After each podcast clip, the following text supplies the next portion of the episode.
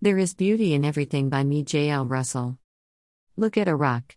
You may see it as just a rock, but at one time it may have been part of a boulder, which may have been part of a mountain, and mountains have a beauty of their own. The crevices, the valleys, the tops, all make the mountain a thing of beauty. Now put a picture of a person in your mind.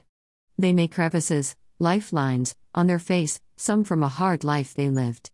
You may look at them as just an ordinary rock, but at one time that rock was a boulder.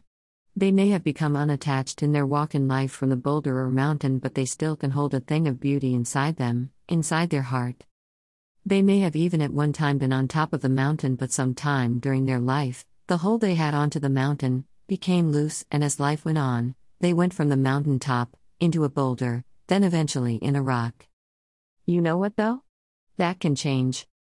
Someone may come along and find that rock, one in which God shows them the beauty that's still inside, and they help that rock find its way back to be a part of the mountain again, and when that happens, the heavens rejoice.